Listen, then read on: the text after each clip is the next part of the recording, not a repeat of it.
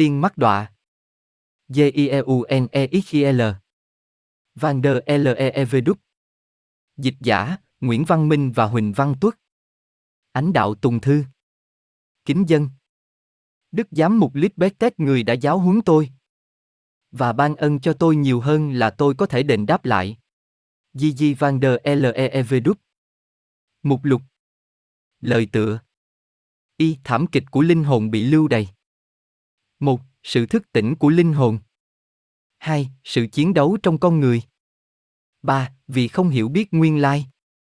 Bốn, chân tánh của chúng ta. Năm, thảm trạng của linh hồn. Sáu, cần thay đổi thái độ. Hai, con đường dắt đến chân nhân. Một, sự thức tỉnh của linh hồn. Hai, biến đổi trong thể vía. Ba, biến đổi trong thể trí. 4. Tai hại của một trí tưởng tượng. 3. Thế giới của chân nhân. 1. Biến đổi trong thể xác. 2. Đời sống của chúng ta tại thế gian. 3. Sắc đẹp của chân nhân. 4. Làm thế nào để có mãi tâm thức chân nhân? 4. Các quan năng của chân nhân. 1. Ý chí của chân nhân. 2. Không có một ý chí yếu đuối, chỉ có một. Sự tưởng tượng vô kỷ luật. 3. Việc sử dụng ý chí trong huyền môn học. 4. Chúng ta là con đường đạo. 5. Quyền năng của tư tưởng sáng tạo. 6. Sử dụng ba quyền năng. 7. Sự cách biệt là một trạng thái dị thường. V. Sau cuộc lưu đầy. Kết luận. Tham thiền về chân nhân. Đầu trang cuối trang mục lục lời tựa chương 1 chương 2 chương 3 chương 4 chương 5 kết luận. Lời tựa Tôi viết các trang này khi tâm thức chân ngã bừng. Sáng nơi tôi khiến trong khoảnh khắc tôi nhận ngay được bao kiến thức, nhưng các kiến thức này cần rất nhiều ngày để trở thành sự thật và nhiều trang giấy để được giải bày.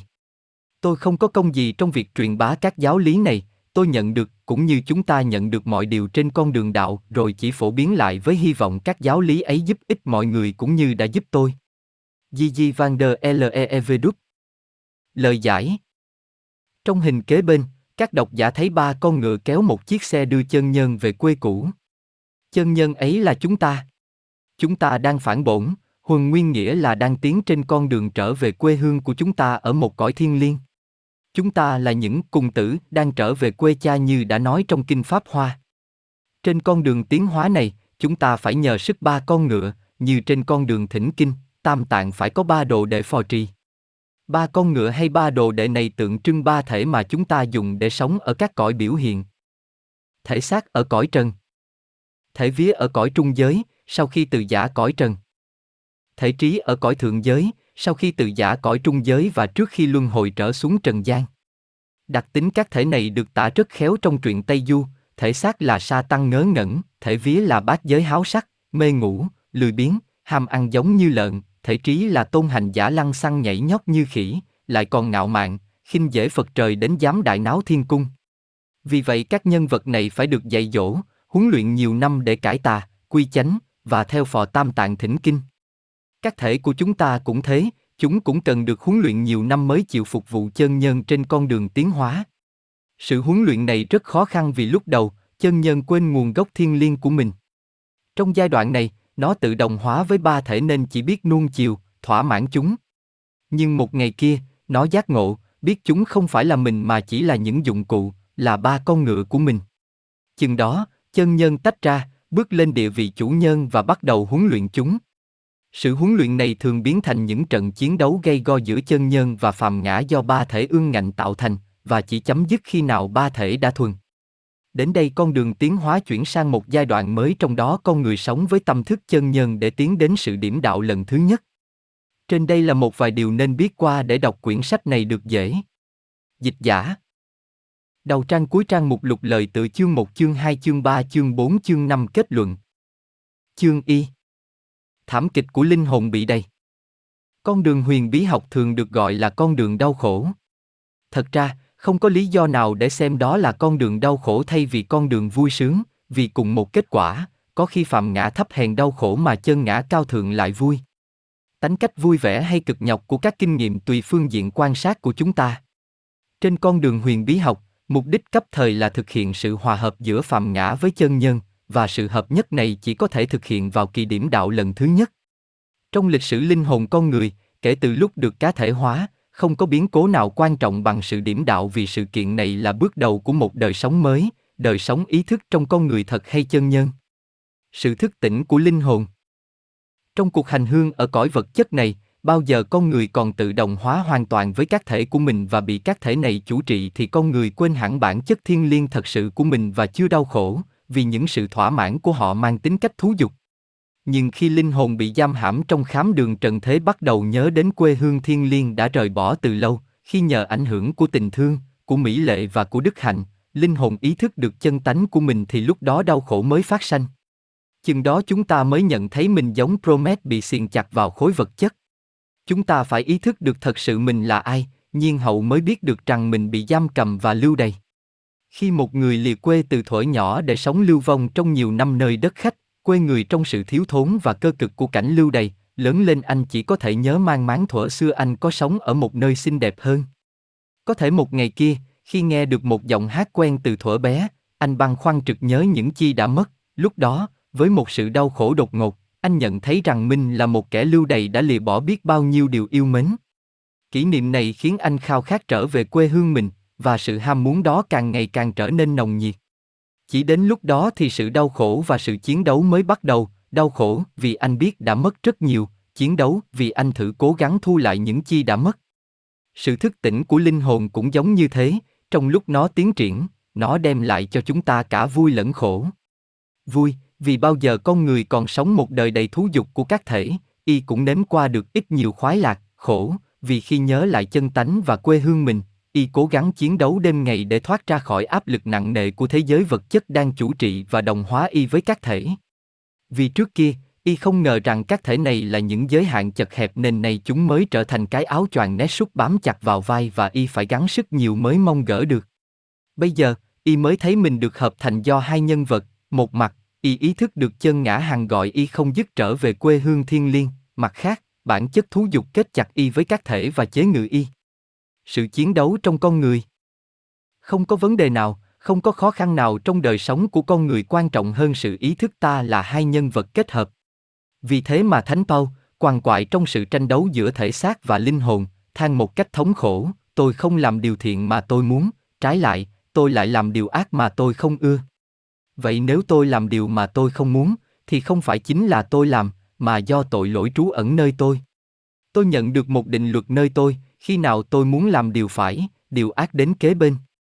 Trong nội tâm, tôi cố vui theo luật trời, nhưng xác thân tôi lại tuân theo một luật khác trái hẳn lại và xô tôi vào vòng tội lỗi. Tôi thật hết sức khổ sở. Ai giải thoát tôi ra khỏi cái xác chết này? Trong quyển sách Các lời thú tội của Thánh Augustine, sự chiến đấu nội tâm này được mô tả một cách thấm thía hơn, một bên thì lòng ngưỡng mộ sự vinh quang của Ngài nâng tôi lên để hợp nhất với Ngài, một bên thì sức nặng của sự yếu hèn kéo mạnh tôi xuống để xô dập tôi vào chỗ đê tiện, nơi tôi cố gắng vượt lên. Và sức nặng đó không chi khác hơn là những dục vọng xác thịt của tôi. Và tiếp theo, trong tâm tôi, nỗi vui giả tạm và buồn tên chiến đấu luôn với các nỗi buồn sung sướng và tôi không biết sự chiến thắng sẽ nghiêng về bên nào. Đó là kinh nghiệm thiên thu của con người chiến đấu, sự kinh nghiệm mà triết gia que diễn tả rất đúng khi than, hỡi ôi. Hai linh hồn đang sống trong người tôi. Đó là kinh nghiệm của bất luận người chí nguyện nào dấn thân trên con đường huyền bí học, đó cũng là kinh nghiệm của bất cứ một người nào cố gắng sống một cách thanh cao để vâng theo mệnh lệnh của chân nhân nhưng bị các ham muốn của phàm ngã trì kéo xuống. Sự tranh đấu đó không dung tha một ai cả. Con rắn nhiều đầu này gây hấn dưới trăm ngàn hình thức, khiến đời sống của sinh viên huyền bí học trở thành một thảm kịch vô cùng đau khổ, trong đó các thể phung phí sinh lực nhiều và trở nên suy nhược. Trong đời sống của con người, có chi khó chịu bằng suy tưởng một đàn rồi sau đó lại hành động một nẻo. Bởi thế chúng ta cảm thấy tự khinh lấy mình, sự khinh khi mà Hamlet nói còn đáng hơn là máu, và thất vọng vì không khi nào sống được theo ý muốn của mình. Và trong thảm kịch ấy, điều bi thảm hơn hết là nó không hữu ích mấy, nó chỉ là kết quả của sự ngu dốt về các hoạt động của tâm thức của chúng ta. Vì không hiểu biết nguyên lai. Sau cùng con người tự tìm ra được mình. Đây là một chân lý kỳ lạ nhưng thông thường, sự thèm khát hiểu biết của con người khởi đầu bằng một điều xa xăm và kết thúc bằng một việc gần gũi. Người thường cổ đã nghiên cứu vòng trời cao nhưng chỉ có người cận đại mới bắt đầu thám hiểm tâm hồn mình. Phần đông người đời thấy chính mình là một sự huyền bí, có kẻ không ngờ rằng sự huyền bí này lại có được. Chúng ta hãy thử hỏi một người thường rằng họ thật sự là ai, họ cảm giác, suy tư hay hành động thì điều chi xảy ra, và cái chi tạo thành sự tranh đấu giữa điều phải và điều quấy mà họ nhận thấy nơi tâm họ, thì họ chẳng những không trả lời được mà họ còn cho những câu hỏi trên là kỳ dị. Thật không có chi lạ bằng thấy một con người trọn đời, chịu đựng mọi điều khổ nhọc để chỉ hưởng những khoái lạc tạm bợ, nặng nề mà không hỏi vì sao mình phải sống. Khi gặp một người đi lang thang cực khổ và thiếu thốn đủ điều, nếu chúng ta hỏi y đi đâu và y trả lời không biết thì chúng ta sẽ cho y là một kẻ điên. Trường hợp này giống hệt trường hợp phần đông thiên hạ trong đời sống hàng ngày, họ đi trên đường đời từ thuở trắng răng đến lúc bạc đầu mà không hề hỏi mình đi đâu, hoặc nếu có hỏi, họ cũng hỏi một cách qua loa và không cố gắng tìm câu giải đáp. Nhưng trong cuộc hành hương dài đăng đẳng đến một ngày kia, linh hồn không thể tiếp tục sống mà không biết đến lý do của đời sống mình, đến một ngày kia vì thế giới xung quanh không cung cấp được một sự thỏa mãn lâu dài, linh hồn ngừng đeo đuổi ảo tưởng một cách cuồng nhiệt như bấy lâu và dừng chân vì kiệt sức trong sự yên lặng và cô đơn. Đến giờ phút này, linh hồn không buồn nhìn các ảo tưởng chung quanh nữa và quay mắt vào cảnh giới nội tâm, cảnh giới của chân ngã, và tìm được nơi đây một chân lý bất di bất dịch và một thế giới mới lạ hoàn toàn. Lúc đó, và chỉ lúc đó mà thôi, những câu hỏi về đời sống sẽ được giải đáp, nhưng như Emerson đã nói, linh hồn không bao giờ trả lời bằng lời nói, mà bằng đối tượng của các cuộc sưu tầm của chúng ta. Chân tánh của chúng ta. Trong thời gian chiến đấu, chúng ta tự đặt nhiều câu hỏi về mục đích của đời sống, nhưng khi các câu trả lời đến, chúng không đáp ngay câu hỏi, mà lại diễn biến theo kinh nghiệm của sự thật. Bởi thế, về con người huyền bí, câu trả lời không phải là sự mô tả cách thức cấu tạo con người, mà lại là sự khám phá cái chân ngã thân mật và cảnh giới của chân ngã. Trong cảnh giới này, xuyên qua sự chiến đấu hàng ngày giữa hai nguyên lý chân ngã và phàm nhân, chúng ta thấy hiện ra một chân lý tuyệt đẹp. Thiên liêng là đặc tánh của con người, vì con người là con của Đức Thượng Đế nên được chia sớt bản tánh của đấng cha trọn lành. Quê hương thật của con người là cảnh giới thiên liêng, nơi đó y sống và hoạt động từ vĩnh cửu này đến vĩnh cửu khác. Trong cảnh giới này, chân nhân có những hoạt động đặc biệt và sống một cuộc đời an lạc và vinh quang ngoài sức hiểu biết của con người. Tuy nhiên, có một bài học hay một kinh nghiệm mà chân nhân không thể tìm trong cảnh giới ấy nên nó phải chuyển tâm thức đến những cõi biểu hiện, để ý thức trong ngoại cảnh phức tạp, cái ngã với cái phi ngã.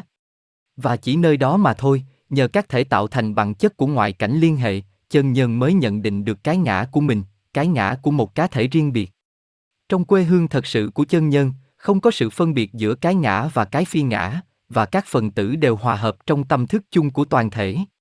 Vì thế, quan niệm về cái ta riêng biệt không thể hoạch đắc được tại cõi thiên liêng này. Chỉ trong các cảnh giới biểu hiện là cảnh giới vật chất, tình cảm và tri thức, nhờ sự đối chiếu giữa chủ thể và khách thể, chân nhân mới ý thức được cá thể riêng của mình. Như vậy, chính vì muốn học hỏi mà chân nhân mới giáng xuống các cõi biểu hiện và mượn những chất của các cõi này để tạo thành các thể. Đó là sự thiên di của linh hồn đến các cõi tối tâm được diễn tả một cách tượng trưng trong lịch sử của sự sáng tạo vũ trụ.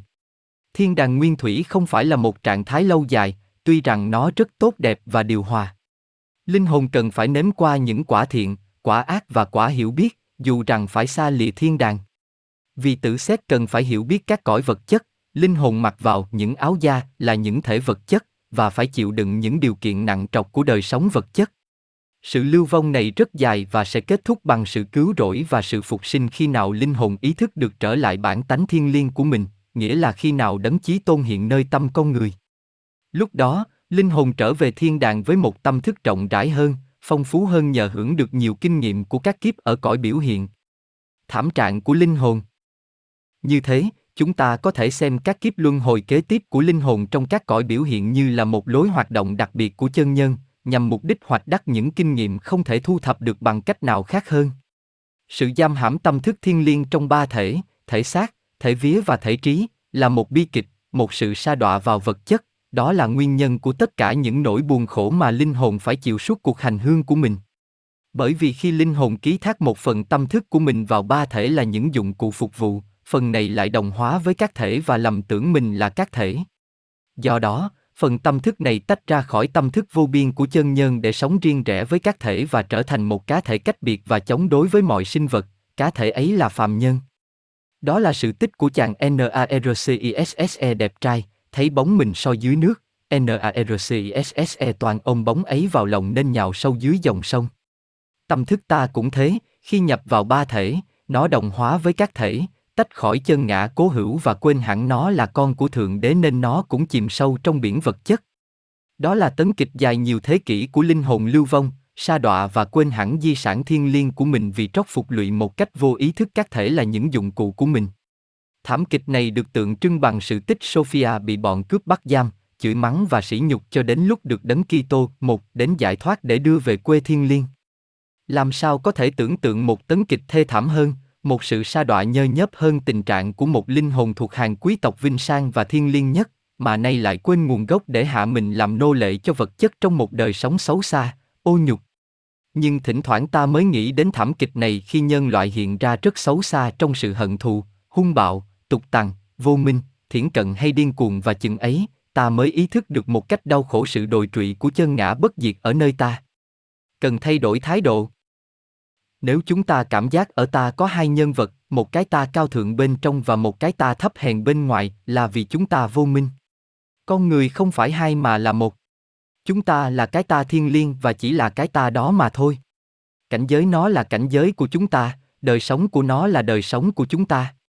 Nhưng khi ký thác tâm thức thiên liêng của chúng ta vào các thể dùng để thu thập kinh nghiệm, chúng ta lại đồng hóa với các thể và quên hẳn chúng ta là ai. Vì vậy, tâm thức bị tù hãm trong ba thể và chỉ biết chạy theo các dục vọng của chúng để trở thành cái mà chúng ta gọi là cái ta thấp hèn hay phàm ngã. Tiếng nói của nội tâm, tiếng nói chính của chúng ta từ nay được xem như là tiếng gọi của chân nhân, và giữa chân nhân và phàm ngã, một sự chiến đấu nổi lên gây biết bao đau khổ. Nguyên nhân các đau khổ này là sự vô minh nên chúng sẽ đương nhiên chấm dứt phần nào khi chúng ta biết được bản chất chân thật của chúng ta. Chúng ta cần phải thay đổi hẳn thái độ. Trước hết, cho rằng ở ta có hai nhân vật là một quan niệm sai lầm.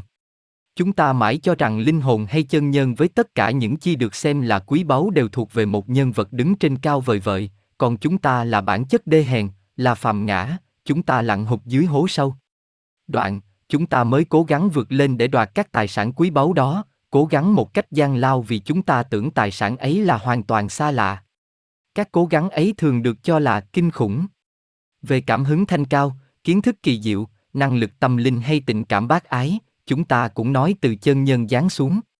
Chúng ta mãi phạm một điều sai lầm căn bản là đồng hóa mình với những chi không phải là mình, và đề cập mọi vấn đề tâm linh với sự sai lầm ấy.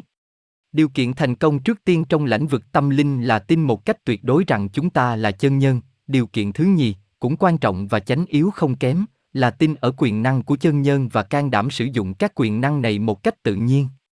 Thay vì xem tâm thức thường nhật của chúng ta là tự nhiên và bình thường, và ngước mắt nhìn chân nhân như một nhân vật cao cả không thể tiến gần, chúng ta phải xem tâm thức thường nhật ấy là dị thường và trái với trật tự thiên nhiên.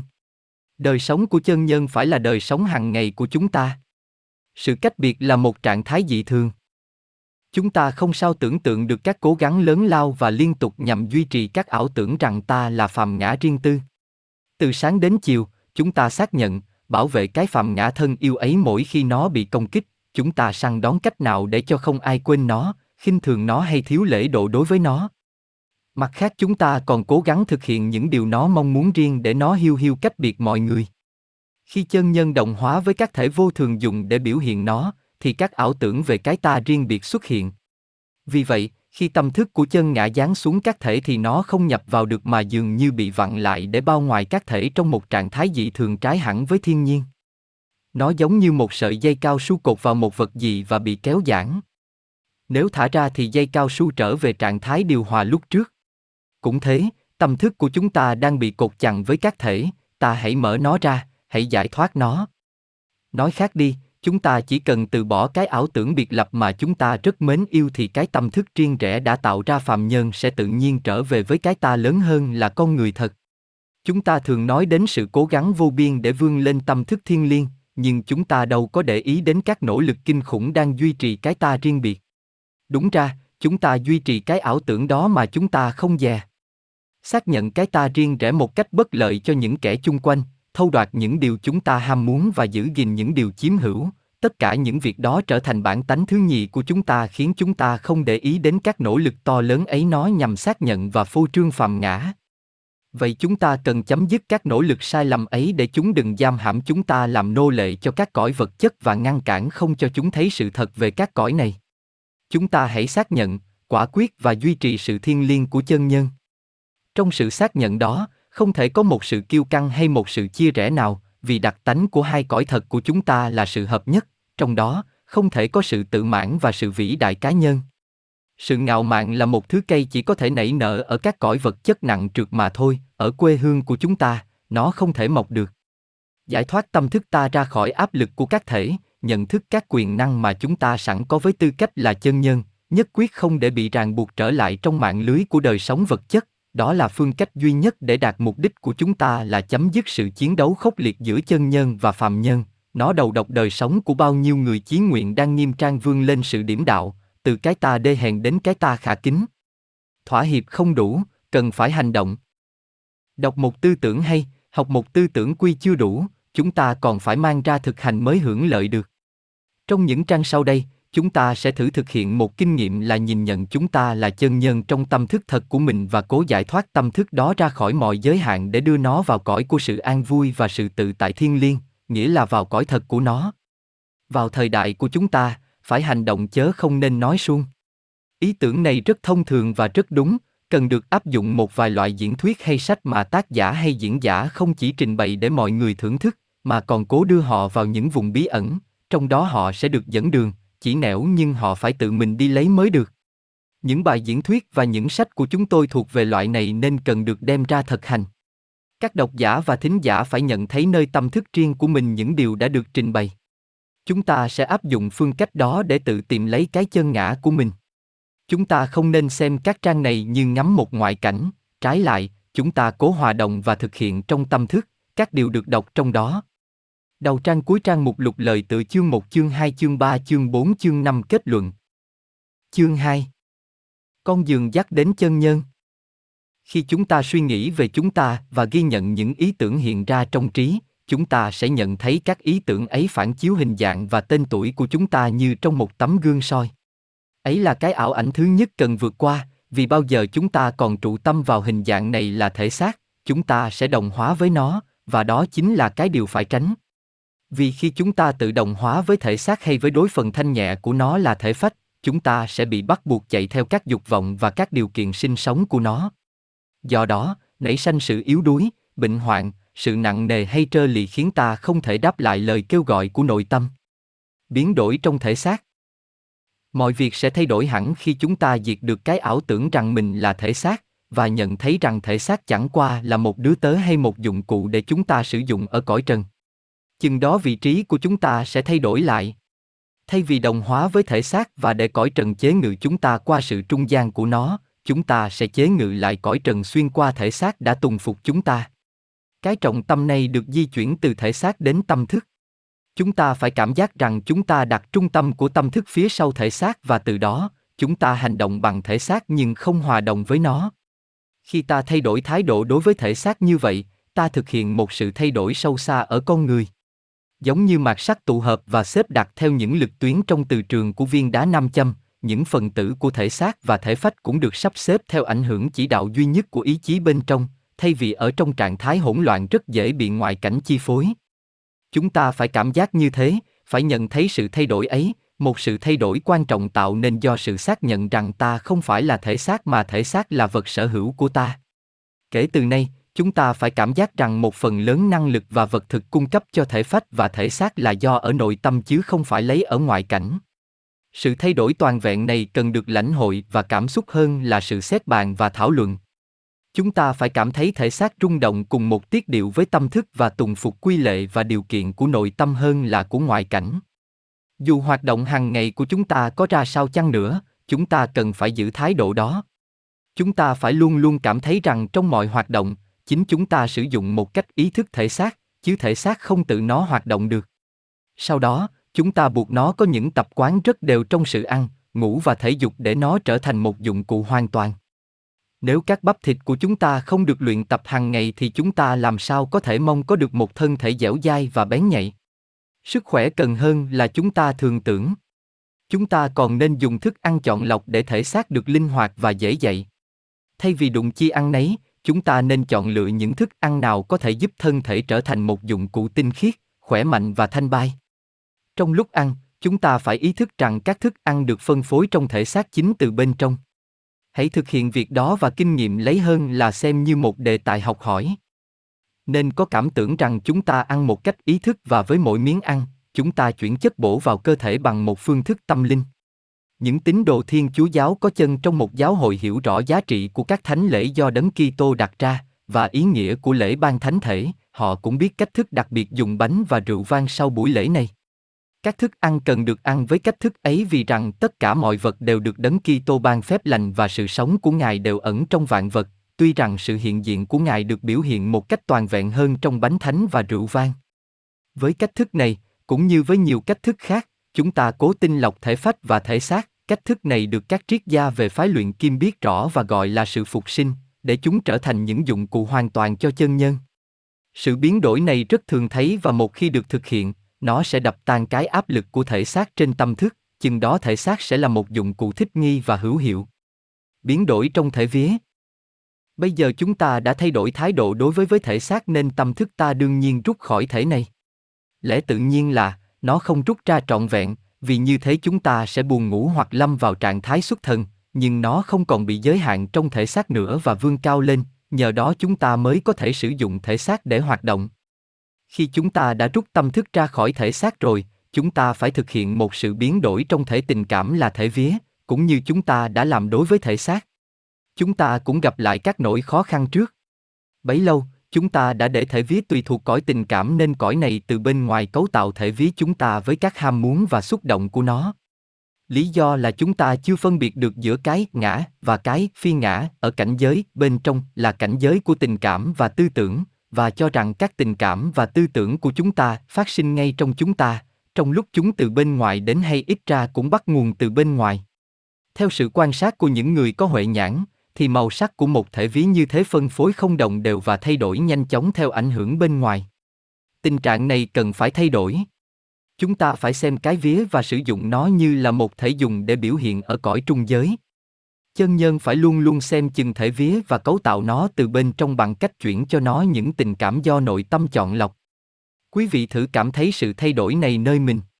Quý vị thử cảm thấy thể vía mình không còn các dục vọng và cảm xúc đê hèn, và với tư cách chân nhân, hãy chọn những tình cảm tốt đẹp để tô điểm nó như là một vật sở hữu. Quý vị hãy cảm xúc những tình cảm đó, hãy ý thức chúng tỏa chung quanh thể vía. Trước tiên, quý vị hãy cảm thấy lòng thấm đượm tình thương, một tình thương bao la ông ấp muôn loài vạn vật, thay vì thứ tình thương ích kỷ chỉ muốn chiếm đoạt cho riêng mình. Quý vị hãy cảm thấy lòng sùng bái, sùng bái Đức Chân Sư, các công nghiệp vĩ đại và các điều cao cả, tràn ngập thể vía. Kế đó, quý vị hãy nghĩ đến các người đau khổ và cảm thấy linh hồn từ bi của mình đến an ủi họ trên khắp thế gian. Sau cùng, quý vị hãy có những hoài bão tâm linh, quý vị hãy cảm thấy lòng hướng lên những điều cao thượng một cách nồng nhiệt và thể ví mình sáng rực trong trạng thái này. Khi quý vị, là chân nhân, đã quyết định những tình cảm nào sẽ là của mình, và đưa các tình cảm thanh cao ấy vào thể vía một cách ý thức, thì thể vía sẽ có một trạng thái mới. Không còn chứa chấp những tình cảm phất phơ, mập mờ và luôn luôn thay đổi, nó hiện ra sáng chói, luôn luôn phát huy những tình cảm cao đẹp do quý vị chọn lựa và rung động nhịp nhàng với các cảm xúc nội tâm. Bây giờ, người có huệ nhãn thấy nó khác hẳn lúc trước. Màu sắc nó không còn lờ mờ và phân từ vùng nữa mà trái lại chiếu rực rỡ từ trung tâm thành những vòng đẹp đẽ. Nó đã được biến đổi như thể xác. Sự biến đổi này cũng có thể so sánh với một mớ mạt sắt trong một từ trường. Bây giờ thể vía đã có ý chí làm trung tâm chỉ đạo và trở thành một đứa tớ ngoan. Không một kích thích hay một cám dỗ bên ngoài nào có thể gợi ở nó những cảm giác hoặc dục vọng mà chúng ta không muốn. Nó không còn dính liền với cõi trung giới mà được tách rời ra để liên kết với chân nhân. Tình thế đã thay đổi hẳn, từ nay, thể vía sinh hoạt dưới sự hướng dẫn của nội tâm và sẽ phát huy liên tục các tình cảm thanh cao để tô điểm cuộc đời. Khi biến đổi thể vía được như thế, chúng ta tiến thêm một bước nữa đến sự chấm dứt cuộc chiến đấu giữa phàm ngã và chân nhân, trước kia rất gây go, vì trong lúc còn vô minh, chúng ta đã để cho các thể chế ngự một phần tâm thức của mình. Khi ta đặt thể ví dưới sự chỉ đạo của nội tâm, tâm thức của chúng ta được di chuyển một lần nữa, bấy lâu, nó bị liên kết vào thể vía, nay nó được giải thoát và đưa lên gần cảnh giới của nó. Nhờ vậy, thể vía được chăm nom và điều khiển từ bên trong và sẵn sàng vâng lệnh của chúng ta. Biến đổi trong thể trí. Bây giờ đến lượt thể trí. Về một vài phương diện, sự biến đổi thể trí quan trọng hơn tất cả, vì nó chấp chứa một nguy cơ rất lớn đối với chúng ta mà chúng ta không ngờ. Chúng ta không khi nào hành động hay nói năng mà chẳng suy nghĩ hay tưởng tượng trước hành động hay lời nói ấy, nhưng chúng ta không lưu ý đến. Những hoạt động trí thức rất nhanh, tâm thức của chúng ta lại là một lĩnh vực còn rất mới lạ, nên chúng ta không biết được những điều xảy ra trong đó. Tuy nhiên, chúng ta không thể giơ tay lên mà không suy nghĩ trước về cử chỉ này. Vậy khi hành động, chúng ta tạo trước một hình ảnh, và vì hình ảnh này có tánh cách sáng tạo nên nó tự thực hiện và trở thành hành động. Trong chúng ta, tư tưởng là sự biểu hiện của đấng thánh linh của Chúa sáng tạo. Nói khác đi, năng lực sáng tạo tối thượng biểu lộ trong quan năng suy tưởng. Khi suy tưởng, chúng ta tạo một hình ảnh và chuyển vào hình ảnh đó năng lực sáng tạo thiên liêng, vì đó mà hành động phát sanh. Đôi khi, tư tưởng cần được lặp lại nhiều lần để nó có đủ năng lực cần thiết. Khi một tư tưởng được lặp đi, lặp lại như thế, nó sẽ tạo nên tập quán và buộc tràng, cưỡng bách chúng ta. Thật ra, nếu chúng ta tạo hình tư tưởng từ nội tâm một cách ý thức thì vô hại, nguy cơ, một nguy cơ kinh khủng đe dọa đời sống của chúng ta, là chúng ta để ngoại cảnh tạo các hình ảnh ấy thường là rất xấu và dồn chất thanh khí sáng tạo, vì vậy các hình tư tưởng này chứa đầy năng lực và cần tìm cách trút vơi để thi hành chức vụ của chúng. Chính sự hoạt động hỗn loạn này gây chiến đấu nội tại và các khó khăn tâm linh khiến cho thể trí thay vì phục vụ chúng ta lại sai khiến chúng ta. Bao giờ chúng ta còn cho phép thể trí tạo hình tư tưởng theo tác động bên ngoài thì chúng ta nguy mất và cuộc chiến đấu tiếp diễn không ngừng. Tai hại của một trí tưởng tượng hỗn loạn. Chúng ta hãy lấy ví dụ một người nghiện rượu. Người này biết rõ các tai hại của tật xấu ấy, gia đình nghèo khổ, tiền lương phung phí, vợ con thiếu hụt, và trong lúc sáng suốt, anh quyết định chưa rượu. Nhưng khi đi qua quán rượu, anh thấy người ta ra vào và đôi khi còn ngửi cả mùi rượu. Đến đây chưa có cám dỗ và cũng chưa có đấu tranh. Nhưng trong một khoảnh khắc, anh thấy anh uống rượu và tạo một hình tư tưởng của anh đang thỏa thích với rượu. Anh nghĩ rằng sự tưởng tượng này thỏa mãn được sự thèm của anh, nhưng thật sự, nó lại làm cho anh thèm thêm. Sau khi tưởng tượng như vậy, anh mới kêu gọi ý chí và nói, tôi không muốn uống rượu, nhưng sự việc đã trễ rồi, và sự chiến đấu trở thành vô ích. Thường thì như vậy, khi hình tư tưởng được tạo thì hành động xảy ra. Có thể rằng hình tư tưởng này còn yếu và người nghiện có thể hủy diệt nó, nhưng anh cũng phải chiến đấu, phí sức và đau khổ. Phương cách tốt nhất là đừng tạo hình tư tưởng nói trên và can thiệp khi sự can thiệp còn hữu hiệu. Trí tưởng tượng hỗn loạn này gây nhiều đau khổ hơn chúng ta tưởng. Biết bao trường hợp vướng vấp, sa ngã, nhất là về sắc dục, đều do trí tưởng tượng hỗn loạn, chứ không phải vì ý chí ương hèn. Người ta có thể có những ham muốn nồng nhiệt, nhưng chính tư tưởng sáng tạo mới gây hành động. Phần đông người đời không hiểu hoạt động của tư tưởng và không thấy, không rờ chúng được, nên cho chúng là vô hại. Đó là một nguy cơ to lớn.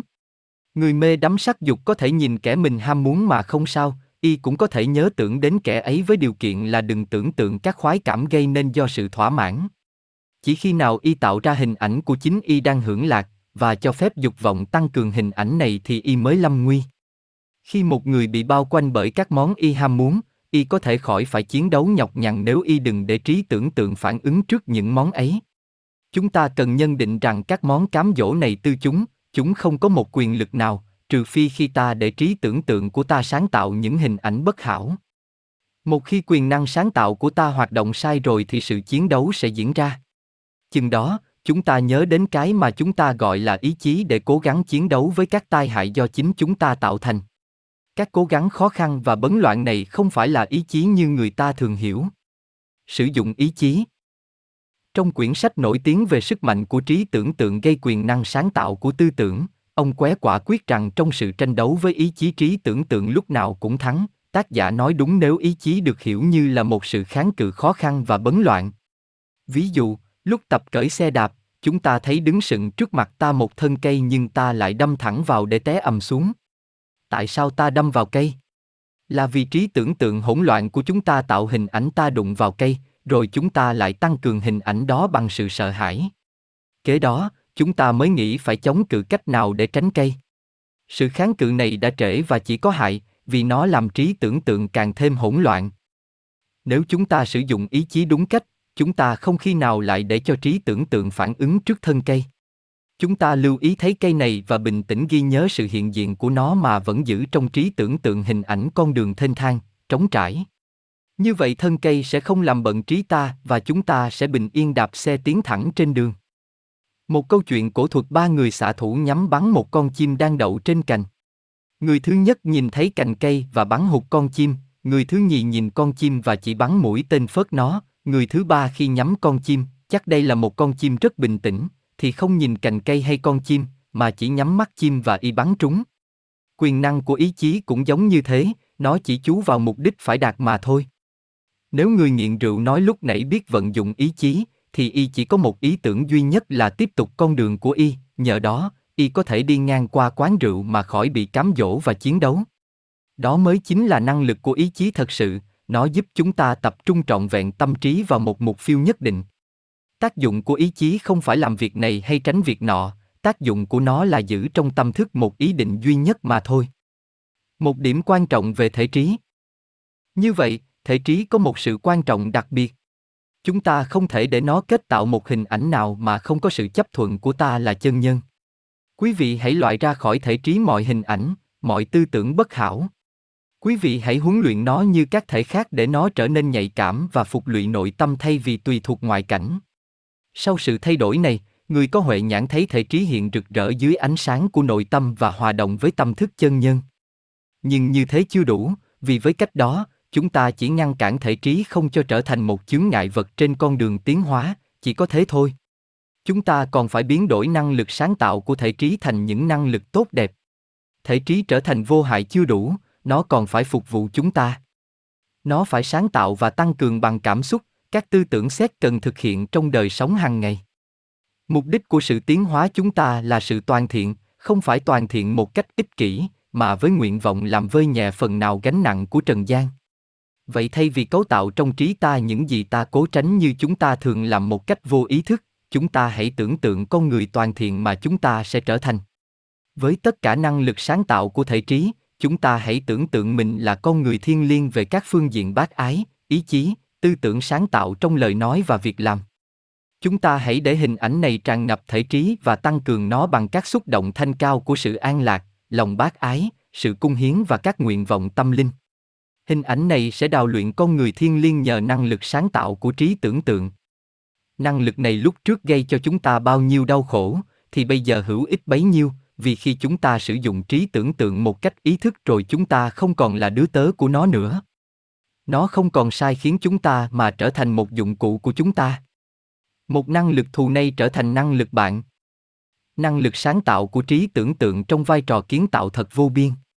Chúng ta có thể sử dụng năng lực ấy không những trong cách ăn ở và trong hành động hàng ngày mà cả trong công việc làm và trong các trò tiêu khiển, một khi chúng ta biến thể trí thành một kẻ phục dịch hiền lành. Bây giờ, quý vị hãy chuyển tâm thức ra khỏi thể trí và đặt nó dưới quyền sử dụng của chân nhân, cũng như quý vị đã từng làm đối với các thể xác và thể vía. Kể từ nay, ba thể tuân theo mệnh lệnh của chúng ta, trong các giới ảo tưởng, đó là ba con ngựa đang kéo chiếc xe do chân nhân cầm cương điều khiển. Chúng không còn buông lung chạy đâu tùy thích nữa mà ngoan ngoãn theo con đường do chân nhân đã chọn. Như vậy chân nhân đã giải thoát tâm thức ra khỏi sự trói buộc của ba thể và đưa nó vào cảnh giới của chính mình, nơi đây chân nhân có thể luôn luôn sử dụng các thể như là kẻ phục dịch rất ngoan. Đầu trang cuối trang mục lục lời tự chương 1 chương 2 chương 3 chương 4 chương 5 kết luận. Chương 3 Thế giới của chân nhân Một khi được giải thoát khỏi ba thể, tâm thức ta tự nhiên sẽ trở về hòa hợp với con người thật là chân nhân. Quý vị còn phải cố gắng tiến thêm một bước nữa để ý thức không chút mảy may nghi ngờ rằng mình là chân nhân, là linh hồn thiên liêng bị lưu đầy từ lâu. Quý vị hãy đưa linh hồn về quê hương của mình, hãy bước vào cõi đó là cõi sở hữu của mình, và trong khoảnh khắc, quý vị tự nhận ra mình là cái ta thiên liêng hòa đồng với bản tánh thiên liêng của vạn vật. Đến lúc đó, chân tánh của chúng ta hiện ra rất rõ rệt và sự tranh đấu gây go giữa chân nhân và phạm nhân chấm dứt. Tâm thức bị giam cầm và lưu đày đã quay về với tâm thức chung mà lúc trước nó bị tách rời. Con người bây giờ là một. Cái ta thiên liêng bên trong đã được giải thoát khỏi ba thể và biết sử dụng chúng một cách ý thức để làm dụng cụ. Quý vị không nên chỉ hướng sung tâm thức về chân nhân bằng tư tưởng. Quý vị cũng không nên chỉ bằng lòng dùng trí thông minh nhìn nhận rằng mình là chân nhân quý vị hãy thực hiện việc đó. Quý vị phải là chân nhân, phải sống trong cảnh giới riêng biệt của chân nhân. Nếu quý vị thành công trong việc tách rời tâm thức khỏi các thể thì quý vị sẽ đưa tâm thức này dễ dàng về với chân nhân vì nó là của chân nhân, và cảnh giới của chân nhân lại là quê hương thật của mình. Khi mới bước vào quê hương mà chúng ta đã lìa bỏ từ lâu, chúng ta nhận thấy một cảm giác tự tại và an vui kỳ diệu. Tuy nhiên lúc đầu, giống như một người bị giam cầm nhiều năm tại một nơi âm u và bị chói lòa trước ánh sáng mặt trời, khi trở lại cõi của chúng ta sau một cuộc lưu đầy nhiều thế kỷ trong khám đường vật chất, chúng ta hơi bỡ ngỡ vì ánh sáng nhiều quá và cũng vì mọi giới hạn xưa đều không còn. Trong cảnh giới này, tất cả đều là ánh sáng và an vui, chân nhân sẽ phiêu diêu trong một hạnh phúc và một sự huy hoàng tuyệt vời nên không bao giờ muốn trở về cõi thế vô thường, hư ảo. Bây giờ, chúng ta biết mình là ai và khi nhận thấy mình và quê hương mình vô cùng mỹ lệ và thiên liêng thì dù mùi trần có cám dỗ thế nào, chúng ta cũng không thể cho mình là các thể. Sự mê hoặc kềm hãm xưa đã tiêu tan và lần thứ nhất, chúng ta biết được thế nào là cái tâm an lạc và vô ngại. Thật là thay khi tất cả bỗng trở thành giản dị. Trong cõi của chân nhân chúng ta hành thiện một cách tự nhiên và quá khứ của chúng ta hiện ra phức tạp, rắc rối đến không sao hiểu nổi. Như vậy, chúng ta có đủ can đảm nhìn nhận chân tánh của mình, thì tất cả mọi tranh đấu, mọi cố gắng đều biến mất, đời sống trở nên đơn giản, bình dị và ngày tháng sẽ trôi qua trong sự điều hòa. Đời sống của chân nhân một trong các điều làm cho chúng ta ngạc nhiên khi chúng ta tự biết mình là chân nhân là nhận thấy chân nhân có một đời sống vinh quang vượt cao trên đời sống trần gian. Cho đến những người biết phàm nhân là sự biểu hiện tạm thời của chân nhân, họ cũng hiểu lầm rằng sự biểu hiện tạm thời đó đối với chân nhân là một điều rất quan trọng.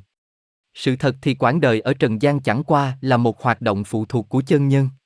Ở cõi của mình, chân nhân có một đời sống rất huy hoàng, nhưng làm sao có thể diễn tả đời sống này bằng lời lẽ trần gian và các điều thuộc thế giới hữu hình. Trên cõi của mình, chân nhân tích cực tham gia vào đại công nghiệp của đấng tạo hóa, cùng với các thiên thần và các đấng cao cả khác, chân nhân góp sức vào việc tạo lập các cảnh giới cần cho sự duy trì vũ trụ này. Công nghiệp của Đức Thượng Đế là sáng tạo, và chân nhân vì là thiên liêng cũng theo đuổi công trình sáng tạo đó. Chỉ nghệ thuật mới có thể diễn tả được sự nghiệp thật sự của con người thiên liêng, và chúng ta phải nhờ tài diễn tả của các thi sĩ và nhạc sĩ nếu chúng ta muốn có một ý niệm về sự nghiệp này.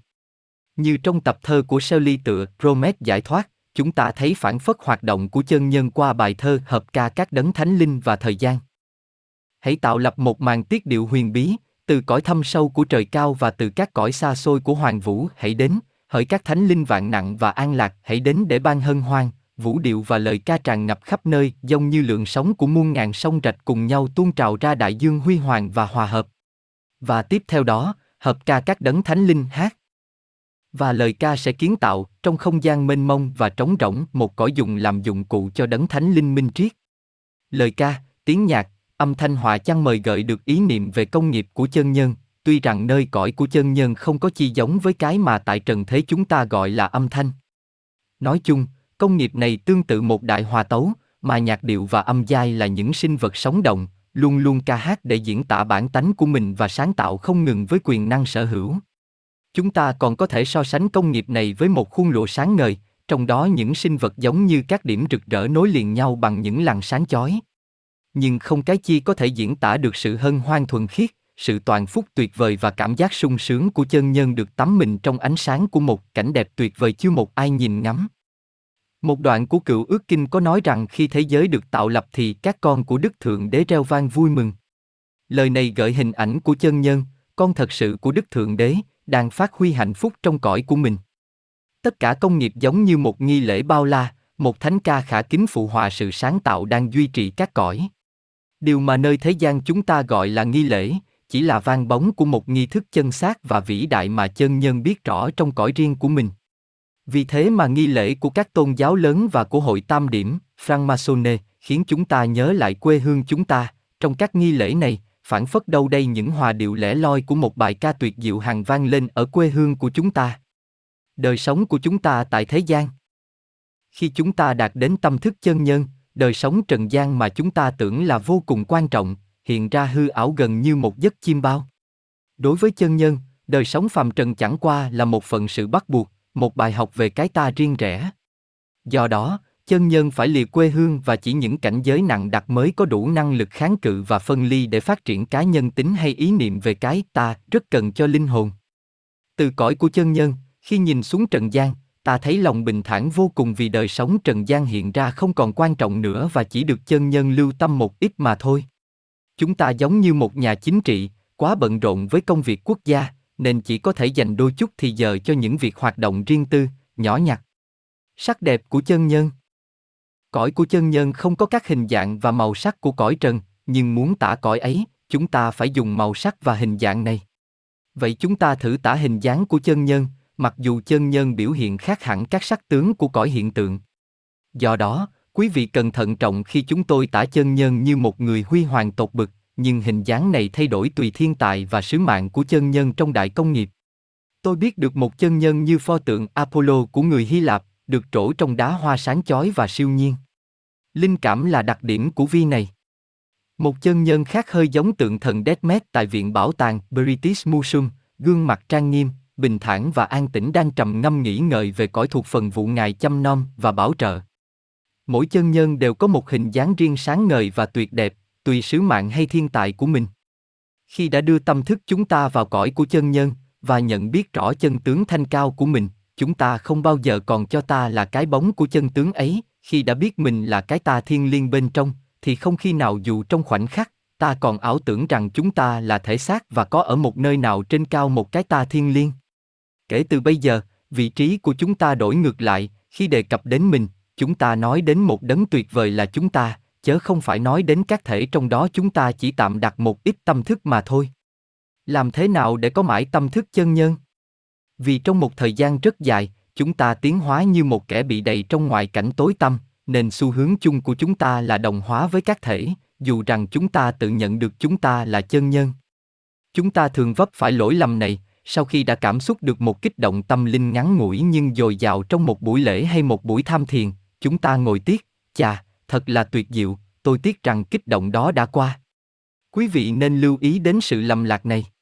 Khi quý vị cảm giác được một điều cao thượng, thì phải nói, thật là tuyệt diệu và tôi sẽ giữ mãi cảm xúc này ở tôi.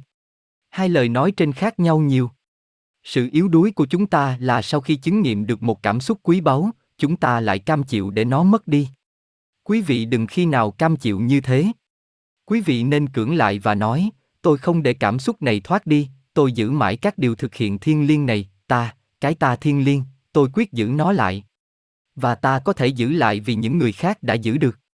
Vả lại, nếu một ngày kia, tất cả chúng ta sẽ sử dụng được các quyền năng thiên liêng của mình và cũng sẽ có tâm thức chân nhân mà bây giờ chúng ta chỉ thấy thoáng qua trong chốc lát, thì tại sao ta không thực hiện các điều đó ngay bây giờ?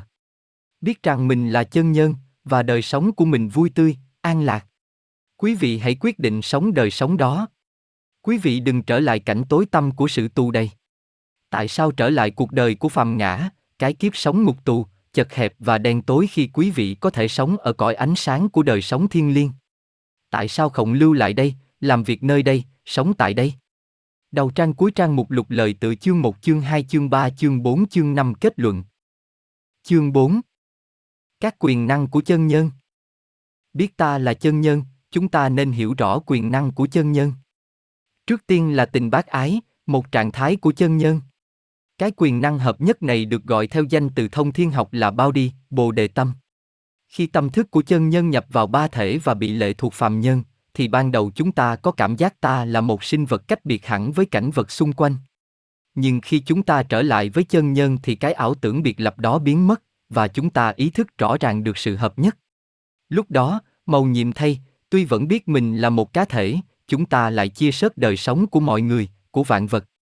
Chúng ta là sự sống của thảo mộc đang nảy mầm, của nước trong biển cả, của gió mây, của ánh sáng, của muôn loài. Năng lực của tình yêu là thế, trên con đường chí thiện, đó là năng lực quyết định duy nhất. Cái sức mạnh nó đưa chúng ta đến sự hợp nhất thiên liêng không phải là ý chí, cũng không phải là tư tưởng mà là tình thương yêu. Thương yêu là hợp nhất, và càng hợp nhất thì chúng ta cảm thấy thương yêu mọi người, cả cỏ cây, kim thạch. Hơn nữa, khi chúng ta tiến đến sự hợp nhất với sự sống thiên liêng thì sự sống này lôi cuốn chúng ta như đá nam châm.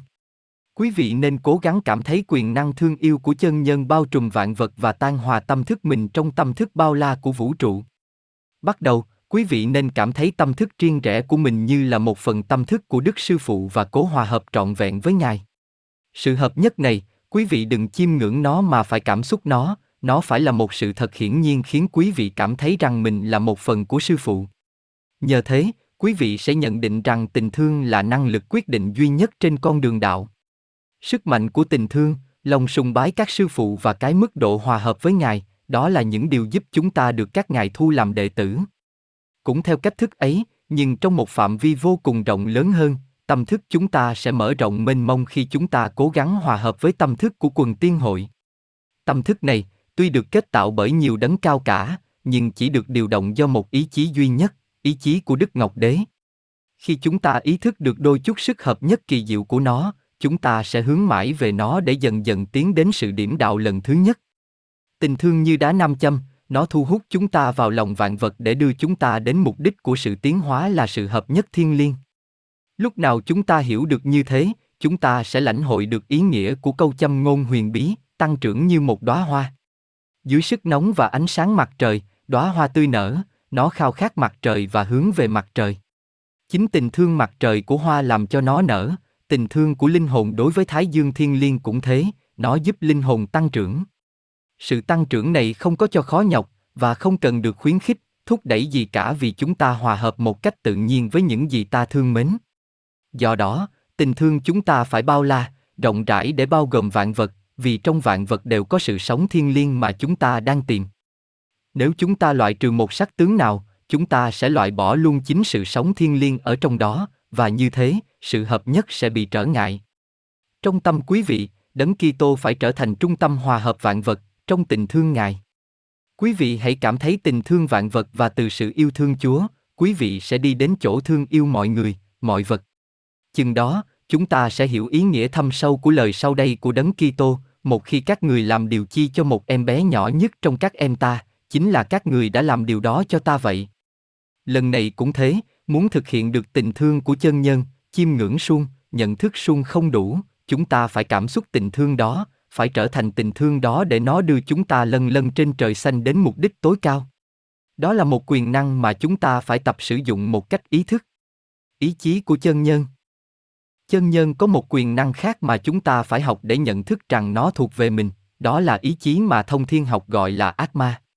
Đừng lầm lẫn quyền năng thiên liêng này với cái khiếu yếu ớt mà chúng ta thường gọi là ý chí. Tôi chưa biết một danh từ nào bị hiểu sai hay bị lạm dụng như thế. Chúng ta dùng nó khi chúng ta muốn, ước mong hay ham muốn. Chúng ta thường nói, người ấy có một ý chí yếu đuối, nhưng nói thế thì sai. Khi chúng ta nói, các ý chí chống đối thì ta hiểu đó là sự va chạm giữa điều ham muốn ích kỷ. Cũng như chúng tôi đã lưu ý ở đoạn trước, các ông qué và bao đao dùng danh từ ý chí để chỉ sự kháng cự khó khăn và bấn loạn, và chính vì thế mà vấn đề bị đặt sai trong quyển sách của hai ông.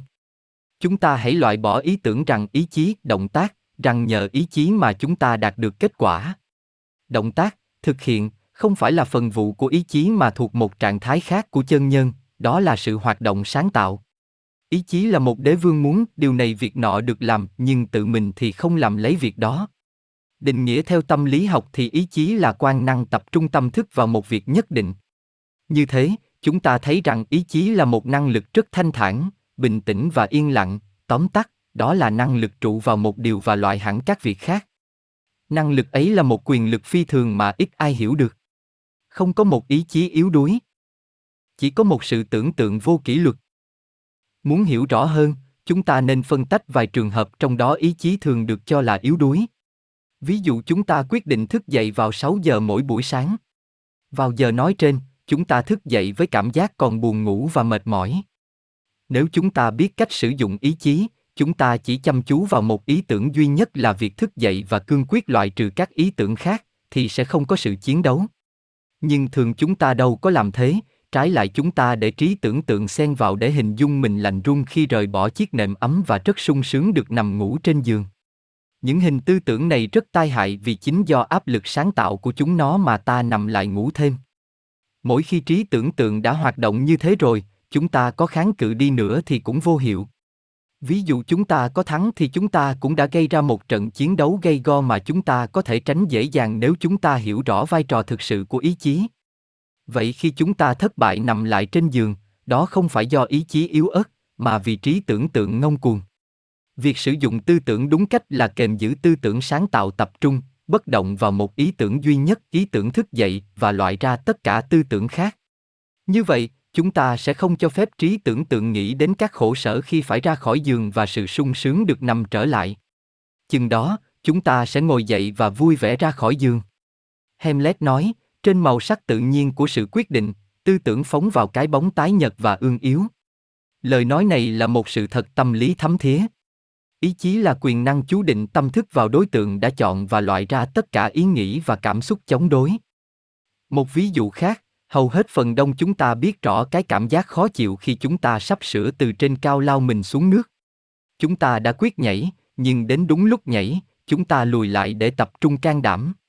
Chúng ta lưỡng lự vì chúng ta tưởng tượng rằng nhảy là nguy hiểm và tốt hơn đừng nhảy. Nếu chúng ta đừng tưởng tượng như thế và tập trung tư tưởng vào một điểm duy nhất là sự nhảy, ta sẽ nhảy không chút khó khăn. Việc sử dụng ý chí trong huyền môn học Khi chúng ta hiểu rõ thế nào là ý chí thì nguyên do các cuộc thất bại hiện ra rõ ràng. Chúng ta thất bại vì đến lúc hành động thì chúng ta cho phép trí tưởng tượng tạo đủ thứ hình tư tưởng chống đối, và tăng cường hình tư tưởng này bằng tình cảm hay dục vọng khiến chúng trở thành những chướng ngại vật mạnh mẽ. Do đó, cuộc chiến đấu nổi lên với các tai hại của nó là đau khổ, phí sức và thất bại. Sử dụng đúng cách ý chí là tập trung tâm thức bất động vào một mục tiêu duy nhất cho đến lúc thành công.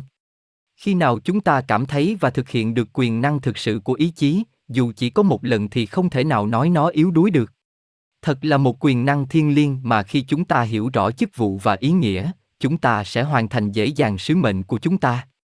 Vậy chúng ta hãy hướng tâm thức vào mục tiêu của chúng ta là sự toàn thiện để phụng sự thế gian. Đó phải là khát vọng duy nhất, quyến rũ và không thể chấp nhận một trở lực nào.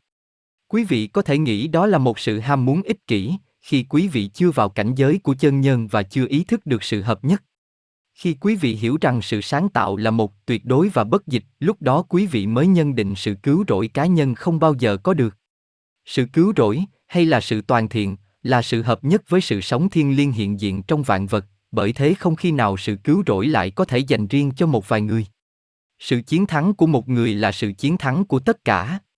Khi một người đạt được quả vị tiên thánh, thì với y, tất cả nhân loại, tất cả sự sáng tạo đều chiến thắng, một dây liên lạc mới được thành lập giữa đức thượng đế và nhân loại, và một quyền lực mới được phát sinh để làm vơi bớt các đau khổ của con người. Trong hài kịch thiên liêng Divin Komei, của Dante, khi một linh hồn được giải thoát khỏi hỏa ngục và bước lên thiên đàng, thì trọn hỏa ngục đều hớn hở. Việc đó thật rất đúng vì sự thành công của bất luận một người nào là một sự vui mừng cho tất cả chớ không phải thuộc riêng cho một cá nhân. Mơ ước sự toàn thiện tức mong từ bỏ ảo tưởng về cái ta riêng rẽ để chấp nhận sự thật về đời sống đại đồng. Sự ích kỷ và sự toàn thiện không thể cùng đi chung với nhau. Quý vị hãy cố gắng sử dụng cái quyền năng rất thiêng liêng này mà chúng ta ai ai cũng có sẵn để phụng sự đại công nghiệp. Quý vị hãy tập trung tâm thức vào ý tưởng toàn thiện và để ý tưởng này chủ trị các hành động. Lúc đầu, việc này có lẽ khó nhọc, vì vừa làm công việc hàng ngày, vừa kềm tâm thức hướng lên những điều cao thượng, quả thật là một điều khó, tuy nhiên không bao lâu chúng ta sẽ quen và chừng đó, ý chí đạt sự toàn thiện sẽ trở thành một tiềm lực thường nhật trên đó các hoạt động hàng ngày sẽ hiện lên như trên một tấm lụa huy hoàng. Chúng ta là con đường đạo. Kể từ nay, về một phương diện nào, chúng ta đã là toàn thiện và thiên liêng. Cái ta thật của chúng ta không phải là cái hiện tại thoáng qua và vô thường, mà là trọn cái quá khứ và vị lai, đó mới là con người toàn vẹn chứa sẵn nơi mình trọn một chu kỳ tiến hóa. Chúng ta vừa là con người cổ lỗ, vừa là con người hoàn toàn, và mục đích các cố gắng của chúng ta đã thật sự nằm sẵn trong chúng ta. Bí quyết của sự tiến hóa là trở thành con người này. Có thế, chúng ta mới hiểu được câu phương châm huyền bí, chúng ta phải tự trở thành con đường đạo.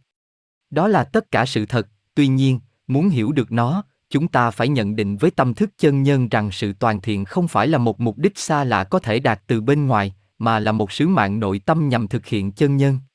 Khi đã hiểu rõ ý nghĩa của câu tự chúng ta trở thành con đường đạo chúng ta sẽ biết rõ rằng không có điều chi ở thế gian này có thể ngăn cách chúng ta với mục đích thiên liêng mà chúng ta đã biết và không bao giờ quên. Chúng ta như đã nhận thấy sự thiên liêng của mình và đã ý thức được rằng mục đích của chúng ta nằm ngay trong con người mình. Quyền năng của trung ương tưởng sáng tạo. Đã hiểu biết tình bác ái và ý chí, và những quyền năng của chân nhân, chúng ta nên xem qua quyền năng thứ ba của nó là quyền năng sáng tạo mà thông thiên học gọi là manas, trí tuệ. Nơi chúng ta, tư tưởng là sự biểu hiện của đấng Chúa Thánh Linh, cũng như ý chí là sự biểu hiện của đấng Chúa Cha, và tình bác ái là sự biểu hiện của đấng Chúa Con. Đấng Chúa Thánh Linh là Chúa sáng tạo và khi nào chúng ta thực hiện được quyền năng đó thì chúng ta cảm thấy hứng khởi, thích động tác và sáng tạo. Chỉ một mình tư tưởng mới có thể hành động, sáng tạo và thực hiện các mệnh lệnh của ý chí. Nếu ý chí là vua thì tư tưởng là thủ tướng, vì vậy, các hoạt động của tư tưởng sáng tạo phải luôn luôn đặt dưới sự điều khiển của ý chí. Quyền năng sáng tạo của tư tưởng không có giới hạn. Khi chúng ta hiểu được nó thì chúng ta ý thức rằng vì là chân nhân, chúng ta có thể làm được tất cả, có thể thi hành mọi mệnh lệnh của ý chí. Như vậy, tư tưởng sáng tạo phát sinh mọi hành động cụ thể và do đó, cần được điều khiển một cách ý thức, nếu không, nó sẽ bị phàm nhân sai khiến và trở nên nguy hiểm. Sử dụng ba quyền năng. Đó là ba quyền năng của chân nhân, tuy nói là ba nhưng là một, vì chúng là ba trạng thái hợp nhất của một đơn vị tam phân. Đã hiểu rõ ba quyền năng và tác dụng của chúng, bây giờ chúng ta thử sử dụng chúng một lượt như là một đơn vị thuần nhất. Quý vị hãy hướng ý chí vào sự toàn thiện để phụng sự đời, hãy dùng tình thương để hòa mình vào sự toàn thiện và dùng tư tưởng để sáng tạo và thực hiện sự toàn thiện đó. Cách sử dụng này chắc chắn sẽ mang lại kết quả, vì quyền năng của chân nhân là thiên liêng và vô biên.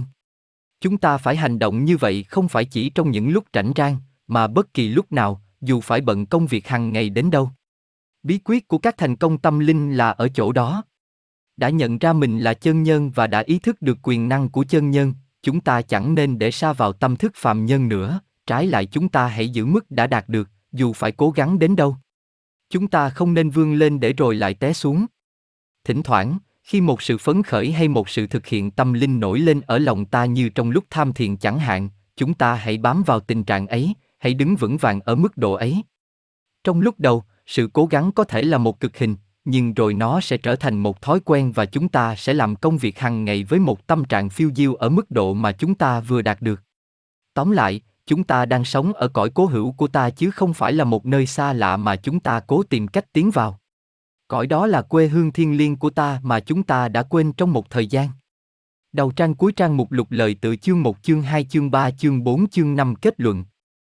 Chương 4 Sau cuộc lưu đày, đã tự nhận mình là chân nhân, chúng ta có thể từ trên cõi cao nhìn xem ba thể và quyết định rằng trong các cảnh giới của ảo tưởng, chúng sẽ là những kẻ tôi đòi và chỉ có thế thôi chúng ta sẽ không hạ thấp chúng xuống nữa và cũng không để tâm thức phàm tục kềm giữ và chủ trị tâm thức chân nhân. Chúng ta phải ngự trên đỉnh núi cao để từ đây ngắm không gian mênh mông của sự sống chúng ta phải hành động suy tư và cảm xúc từ đỉnh núi này. Chúng ta có thể và phải đến nơi đó. Trên đỉnh núi ấy Quý vị hãy tưởng tượng ba thể của mình, quý vị hãy thấy thể trí cởi bỏ những hình ảnh tầm thường, vô ích, và từ nội tâm, quý vị hãy chuyển đến nó hình tư tưởng của sự toàn thiện nhằm phụng sự thế gian. Quý vị hãy giữ gìn hình tư tưởng này và đừng khi nào để nó tan rã, bởi vì từ đây về sau, chính nó sẽ hướng dẫn đời sống của quý vị. Quý vị hãy giữ thể trí được như thế và quyết định trong tương lai, dù bị cám dỗ đến đâu đi chăng nữa, nó không được chấp nhận một hình tư tưởng nào mà không có sự thỏa hiệp của quý vị. Tiếp đó, quý vị hãy nhìn xuống thể vía là thể tình cảm. Quý vị hãy quyết định nó sẽ dồi dào sinh lực do các cảm xúc của chân nhân. Nó phải được tràn ngập tình thương, lòng sùng tín, thiện cảm và hoài vọng tâm linh. Quý vị hãy nhìn nó chói rạng các cảm xúc ấy và không khi nào để nó chịu ảnh hưởng bên ngoài. Như thế, nó sẽ rung động với sự sống mới. Bây giờ, quý vị nhìn lại thể phách và thể xác, và cũng quyết định rằng trong tương lai, chúng phải là những dụng cụ của ý chí. Quý vị hãy xem cách thức ý chí biểu hiện qua thể xác, cảm giác năng lực thiên liêng của chân nhân tuôn trào trong nó và cảm thấy nó được phục sinh do ảnh hưởng bên trong. Đó là bí quyết phục sinh thể xác. Khi quý vị để nó trở thành một thể vận chuyển ác ma như thế, nó sẽ được đổi mới, trở nên tinh khiết, khỏe mạnh và thoát khỏi các bệnh tật và đau khổ mà trước kia nó phải chịu vì còn lệ thuộc vật chất. Quý vị hãy giải thoát thể xác khỏi cảnh nô lệ đó, để nó sống trong cõi trần mà vẫn thoát trần. Nó phải được hòa hợp với chân nhân thay vì kết chặt với trần thế. Các thể của quý vị phải tùy thuộc chân nhân và nhận các quyền năng của chân nhân. Chúng phải là những vận hạ cho các quyền năng này, nhưng về phần quý vị, quý vị phải ngự trên đỉnh núi mà ngắm xem các cõi. Chừng đó, một sự an lạc thiên liêng sẽ đến cùng quý vị và các nỗi khó nhọc sẽ tiêu tan. Làm sao các khó khăn này còn có thể có được khi quý vị đã tìm thấy thiên tính của mình, biết mình là chân nhân và không còn đồng hóa với các thể. Bây giờ, quý vị chỉ còn nghĩ đến sự toàn thiện và tư tưởng này sẽ chi phối trọn thể trí với một sự bình an hoàn toàn, vì theo một định luật thì không thể có hai hình tư tưởng cùng tác động một lượt trong thể trí. Với hình tư tưởng hoàn thiện ấy, quý vị vẫn làm công việc hàng ngày, nhưng tránh được những điều xấu xa không cho thâm nhập vào thể trí nữa. Trong tương lai, quý vị hãy luôn luôn đặt trọng tâm ở đời sống nội tâm, đừng cho các thể ảnh hưởng tâm thức cốt để ý thức về chân nhân lúc nào cũng được sáng tỏ. Quý vị hãy ra lệnh rằng mình đã trở về quê hương thiên liêng và ở lại đó mãi mãi.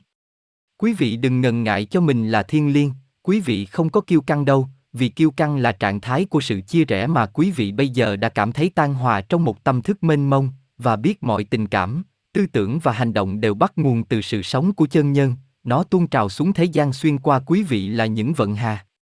Và trong tâm thức đó, quý vị hãy cảm thấy hòa hợp với Đức Sư Phụ và thấy Ngài hiện ra với một niềm hân hoan không tả. Trước sự hiện diện của Ngài, vạn vật đều trở nên an lạc, còn chúng ta chỉ có một ước vọng duy nhất là được đến gần Ngài và cố gắng trở nên thanh cao như Ngài thanh cao và thiên liêng như Ngài thiên liêng. Vì thế, con đường của chân nhân cũng là con đường điểm đạo. Sự điểm đạo là sự hòa hợp thường xuyên giữa tâm thức đã nhập trong các thể, và tâm thức mẹ đã bị bỏ quên từ lâu. Đó là bước đầu của một đời sống mới, đời sống ý thức của chân nhân tác động qua sự trung gian của ba thể. Những đức tánh cần thiết cho sự điểm đạo được kể như thế này hay thế nọ, nhưng khi chúng ta đạt được tâm thức chân nhân một cách thường trực, chúng ta đương nhiên sẽ có cùng một lúc các đức tánh khác. Tâm thức chân nhân giúp chúng ta phân biện dễ dàng bởi vì ngự trên cõi của chân nhân, chúng ta nhìn thấy sự sống dưới một quan cảnh chính xác. Tâm thức chân nhân loại trừ mọi ham muốn bởi vì khi tâm thức thoát ra và làm chủ các thể thì các thể không còn chạy theo những ham muốn riêng mà trở lại phục vụ chân nhân. Tâm thức chân nhân sẽ đưa ta đến một đời sống thanh cao vì lối sống của chúng ta không còn tùy tâm thức các thể mà được đặt dưới sự hướng dẫn của chân nhân. Tâm thức của chân nhân còn chứa đựng tình thương trong ý nghĩa rộng rãi nhất của danh từ này, vì cảnh giới của chân nhân là cảnh giới của sự hợp nhất, chúng ta không thể đạt đến tâm thức chân nhân nếu không thấy mình hòa hợp với muôn loài. Ngoài ra, khi chúng ta tập sống với chân nhân, chẳng những chúng ta đạt được mục tiêu trực tiếp của cuộc tiến hóa là sự điểm đạo, mà chúng ta còn hưởng được một phần thưởng khác là sống một đời sống mới, vui tươi, hùng dũng và luôn luôn bình an. Tất cả chúng ta có thể nhìn nhận ra mình và sử dụng quyền năng của mình. Đó không phải là một việc lạ mà chúng ta phải tìm ở đâu xa, chúng ta chỉ bước một cách dễ dàng vào cõi cố hữu của mình và hưởng những quyền sở hữu của mình. Vậy chúng ta hãy vui mừng lên vì nguồn gốc thiên liêng của chúng ta và hãy hưởng những quyền năng phát sinh từ nguồn gốc ấy. Chúng ta hãy cương quyết trở về quê hương của chúng ta mà chúng ta đã xa cách từ lâu để sống một cuộc đời lưu đầy trong bao nhiêu năm ở các cõi tối tăm và đau khổ. Nguyện cầu các đấng chân sư mà chúng con đang phụng sự ban ân huệ cho chúng con, nguyện cầu tình thương của các ngài nâng đỡ, hộ trì chúng con cho đến ngày chúng con đạt được sự toàn thiện và sự vinh quang của các ngài. Đầu trang cuối trang mục lục lời tự chương 1 chương 2 chương 3 chương 4 chương 5 kết luận. Kết luận Có thám hiểm cảnh giới tâm thức, chúng ta mới biết được ta là chân nhân, đang sống trong cõi của chân nhân và dùng ba thể để biểu hiện ở các cõi thấp, chớ không phải là dụng cụ của ba thể. Các người chiến nguyện phải tập sống với chân nhân theo cách thức trình bày trong quyển này cho đến khi có thể giữ mãi tâm thức chân nhân ở lòng mình. Lý tưởng của chúng ta là khi đưa tâm hồn đến mức độ chân nhân thì hãy cố lưu lại đó chứ đừng để bị lôi cuốn xuống các hố nô lệ do các thể tạo thành. Có người thành công ngay lần đầu, những người khác thì vấp ngã khi một việc khó khăn xảy ra đột ngột.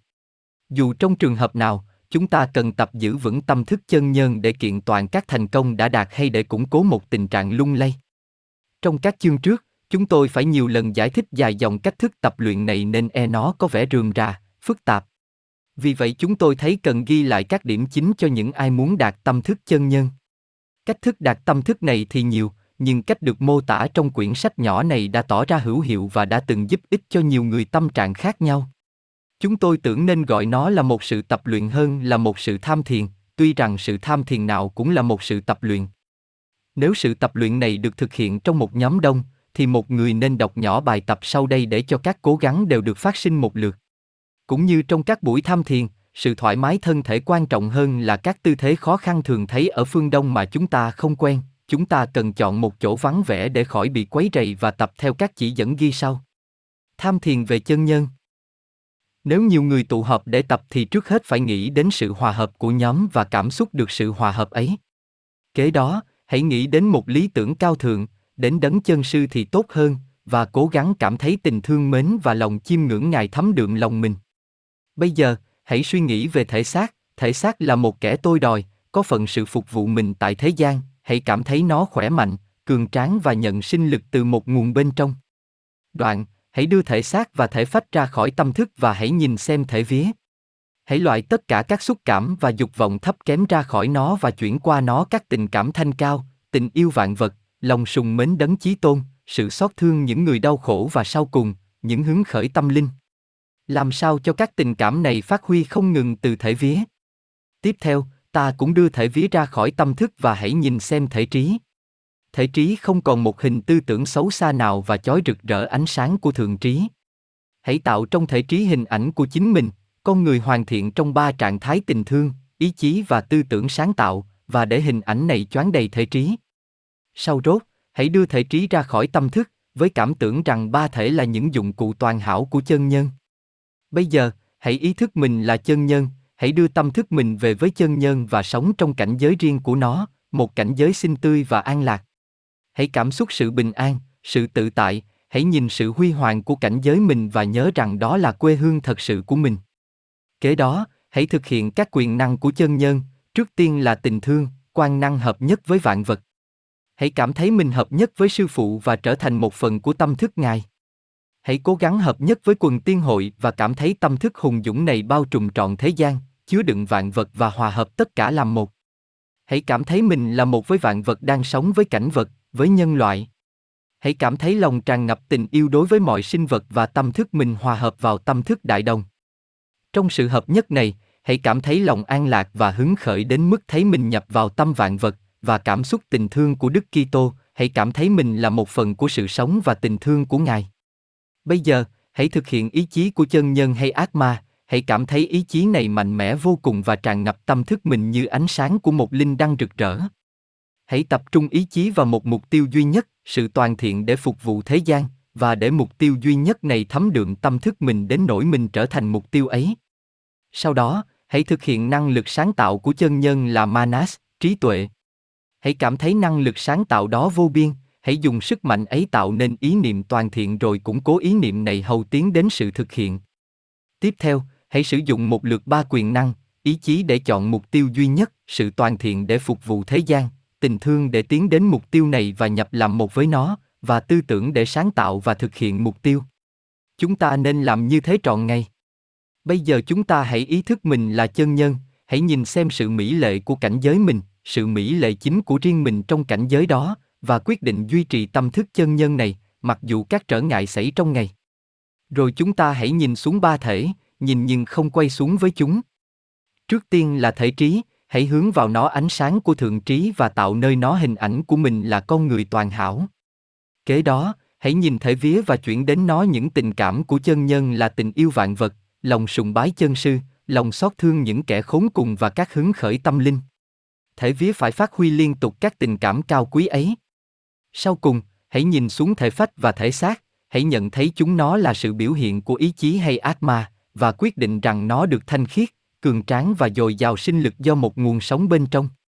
Hãy gìn giữ ba thể như thế để trở thành những con kinh toàn vẹn khả dĩ chuyển vận và phát huy những quyền năng của chân nhân.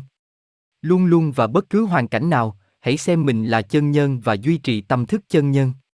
Để chấm dứt, hãy ban ân lành cho thế gian ở chung quanh mình, làm vậy, chúng ta sử dụng ngay các quyền năng mà chúng ta vừa thực hiện được. Tập xong, đừng vội quay về tâm thức phàm ngã mà hãy cố gắng giữ tâm thức chân nhân này trọn ngày. Quý vị cứ làm lụng như thường nhưng lúc nào cũng lưu tâm đến nó. H. T